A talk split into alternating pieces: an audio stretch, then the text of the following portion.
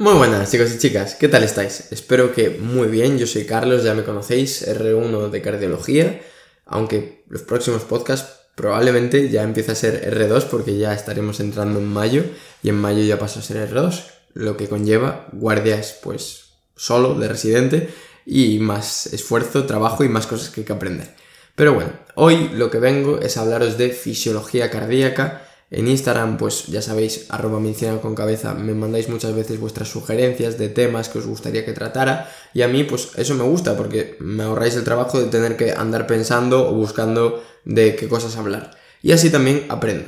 Entonces me habéis hablado de que queréis aprender un poquito más de fisiología cardíaca, pues porque veis que estoy entusiasmado con este tema y pues que queréis entenderla. Y a eso voy. Lo primero de todo es que me sigáis en YouTube, en Instagram y en Spotify que me dejéis 5 estrellas. Oye, son 15 segundos de spoiler, de publicidad, no es tanto, ¿no? Vamos ya con dos conceptos que quiero que trabajemos hoy en este podcast, que es la precarga y la poscarga, ¿vale? Seguramente ya te suenen, quizás digas, bueno, esto ya lo tengo claro, muy bien, pero nunca está de más repasarlo, ¿no? Entonces, ¿por qué es importante la precarga y la poscarga? Pues porque son dos de los principales factores, junto con la contractilidad, que van a regular nuestro gasto cardíaco. ¿Y qué es nuestro gasto cardíaco? La sangre que bombeamos en un minuto. ¿Y qué es la sangre que bombeamos en un minuto? El oxígeno que le llega a nuestros tejidos en un minuto. ¿Y qué es el oxígeno que le llega a nuestros tejidos en un minuto? La vida. Porque si no le llega oxígeno a nuestros tejidos, se hipoperfunden, aumenta el lactato y podemos entrar en shock. Y eso puede conllevar a la muerte. Entonces es muy importante conocer la precarga, la contractilidad y la poscarga. Sobre todo la precarga y la poscarga porque la contractilidad pues es cómo de bien bombea el ventrículo, el corazón, la sangre. Y eso pues depende más del sistema nervioso simpático y el parasimpático y no tiene tanta chicha, ¿no? Yo lo que quiero es que hablemos de la precarga. Y para entender algo, lo primero que tenemos que saber es definirlo, por lo menos con lenguaje vulgar, que nosotros lo entendamos. Entonces, ¿qué es la precarga? Pues es el volumen que distiende o que va a llenar el ventrículo izquierdo o el derecho en telediástole, es decir, al final de la diástole, para que nos entendamos cuando el ventrículo izquierdo o derecho está bien llenito. Por lo tanto, es la cantidad de sangre que hay que bombear en cada latido. ¿Y qué va a pasar? Pues que esta sangre es la que va a distender, a estirar las fibras musculares del ventrículo derecho y del ventrículo izquierdo. Quiero que sepamos que habitualmente cuando hablamos de precarga, hablamos de precarga del ventrículo izquierdo, ¿vale? Entonces es a lo que me voy a referir. Entonces, ¿qué es la precarga? Es la cantidad de sangre que al final de la diástole, cuando el ventrículo izquierdo ya está llenito, va a distenderlo, ¿de acuerdo? ¿Y de qué depende? Pues primero de la cantidad de sangre que tengamos en nuestro cuerpo, ¿no? De la volemia. Si estamos con una hemorragia importantísima porque nos han amputado una pierna, pues evidentemente tendremos baja precarga. También del retorno venoso, ¿de acuerdo? Si tenemos poco retorno venoso, disminuye la sangre que llega a la aurícula derecha, por lo tanto disminuye la sangre que llega al ventrículo derecho, disminuye la precarga.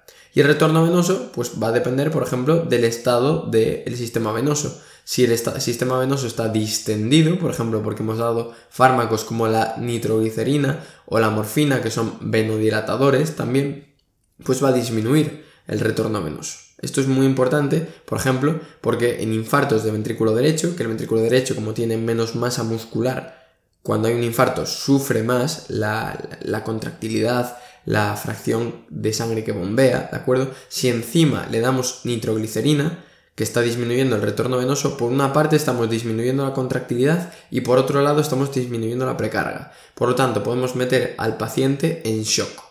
¿Vale? Por eso en los infartos de ventrículo derecho hay que tener mucho cuidado con los fármacos vasodilatadores, ¿de acuerdo? Muy importante, eso es un conceptillo, ¿no? Entonces, precarga depende del retorno venoso, de volemia y es el volumen de sangre que distiende el ventrículo.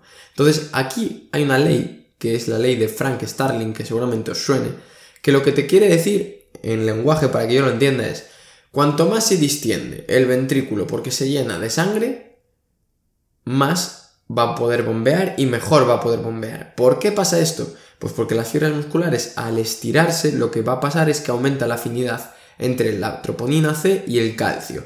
Y cuando aumenta la afinidad entre estas dos moléculas, aumenta la contractilidad. ¿Vale? Pues entonces por esta ley tú puedes pensar, coño, pues sí, bueno, igual si digo esa palabra me censuran. Pero bueno, como no cobro por esto, me da igual. Eh, vale, voy a llenar más el ventrículo y voy a bombear más sangre y con mejor contractilidad. Pues oye, es, genial, ¿no? Sí, pero no. ¿Por qué? Porque hay un, hay un punto en el cual si se distiende en exceso el, el ventrículo, va a perder contractilidad, porque se separan tanto las fibras musculares que pierde la afinidad. Por eso es muy importante, ¿de acuerdo? Que la precarga sea la adecuada. Si tú tienes un paciente, por ejemplo, con una insuficiencia aórtica severa, ¿qué va a pasar? Que el ventrículo se va a llenar por parte de la aurícula y por parte de la sangre que está refluyendo, es decir, que se va a llenar en exceso. Ese exceso de sangre lo que va a hacer es que disminuya la contractilidad y probablemente metamos al corazón en fallo. Entonces quiero que te quedes con eso. Cuanto más mejor, pero no siempre. Hay un punto en el cual cuanto más se distiende el ventrículo, pierde contractilidad. ¿De acuerdo? Esto, por ejemplo, también tiene otra utilidad. Una extrasístole es un latido que está extra, es un latido que está fuera de tiempo. Por norma general, ¿de acuerdo? Está antes. Como está antes, lo que quiere decir es que se ha cortado la diástole, que es el tiempo de llenado. Entonces, un latido de extrasístole suele bombear menos sangre porque tiene menos precarga. ¿De acuerdo? Pues por ejemplo, eso. Otro concepto, la vasoconstricción, ¿de acuerdo? Y venoconstricción, lo que va a hacer es que se estruja la sangre que estaba ahí almacenada, entonces va a aumentar la precarga, ¿de acuerdo? Pero ¿qué va a pasar también? Que va a aumentar la poscarga, entonces se va a equilibrar un poquito el juego de bombeo de sangre, pero eso lo vamos a ver más adelante. Quiero que te hayas quedado con los conceptos fundamentales de la precarga, ¿vale? ¿Qué es? ¿De qué depende? Y cómo funciona la ley de Frank-Starr. Por otra parte, tenemos la contractilidad y luego estaría la poscarga. Como siempre, definimos para entenderlo. ¿Qué es la poscarga? La poscarga es la resistencia contra la que el ventrículo tiene que enfrentarse para poder bombear la sangre a la aorta. Vamos a hablar de poscarga del ventrículo izquierdo, ¿vale? La poscarga del ventrículo izquierdo sería la tensión arterial sistémica, la del ventrículo derecho la, presión arterial pulmonar, ¿de acuerdo? Entonces, ¿qué va a pasar? El ventrículo, esto es un juego de presiones, ¿no? El ventrículo tiene una cantidad de sangre que tiene que bombear a través de la válvula aórtica a la aorta. Bien. ¿Cómo se abre la válvula aórtica? La válvula aórtica no es mágica, ¿de acuerdo? La válvula aórtica se abre por diferencia de presiones. Si la presión en el ventrículo es mayor que la eh, en la aorta, se abre la válvula aórtica. Si la presión en la aorta es mayor que la del ventrículo, no se abre y no se bombea la sangre. Entramos en shock y nos morimos, ¿de acuerdo?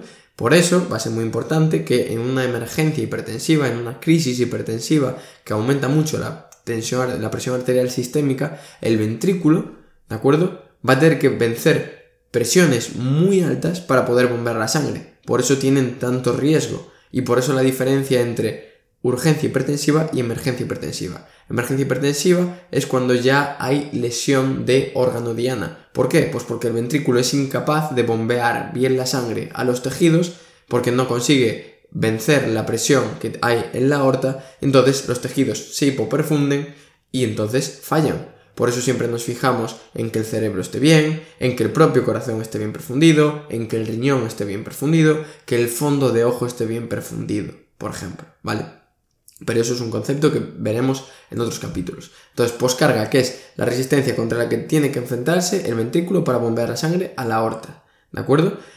Entonces, como hemos dicho, en el lado izquierdo equivale a la resistencia vascular periférica y en el lado derecho resistencia vascular pulmonar. ¿De qué va a depender? Pues evidentemente de la tensión arterial. Por ejemplo, un paciente hipertenso va a tener presiones más altas, el ventrículo va a tener que hacer más fuerza y como el lado izquierdo tiene mucha masa muscular, el ventrículo se va a tener que hipertrofiar. Por eso el corazón está diseñado para cambios crónicos, no para cambios agudos.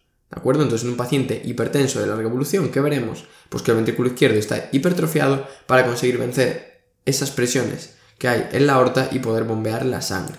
Si un paciente, por ejemplo, tiene un vasoespasmo, ¿vale? Una vasoconstricción muy importante o tiene las arterias rígidas, también va a aumentar la poscarga. ¿De acuerdo? ¿Y qué va a pasar? Pues eso, si aumenta la poscarga, el ventrículo va poco a poco a ir bombeando menos sangre porque no consigue vencer la presión que hay en la aorta. Disminuiría el volumen sistólico, como el gasto cardíaco es volumen sistólico por frecuencia cardíaca, disminuiría el gasto cardíaco y esto provocaría un estado de hipoperfusión tisular.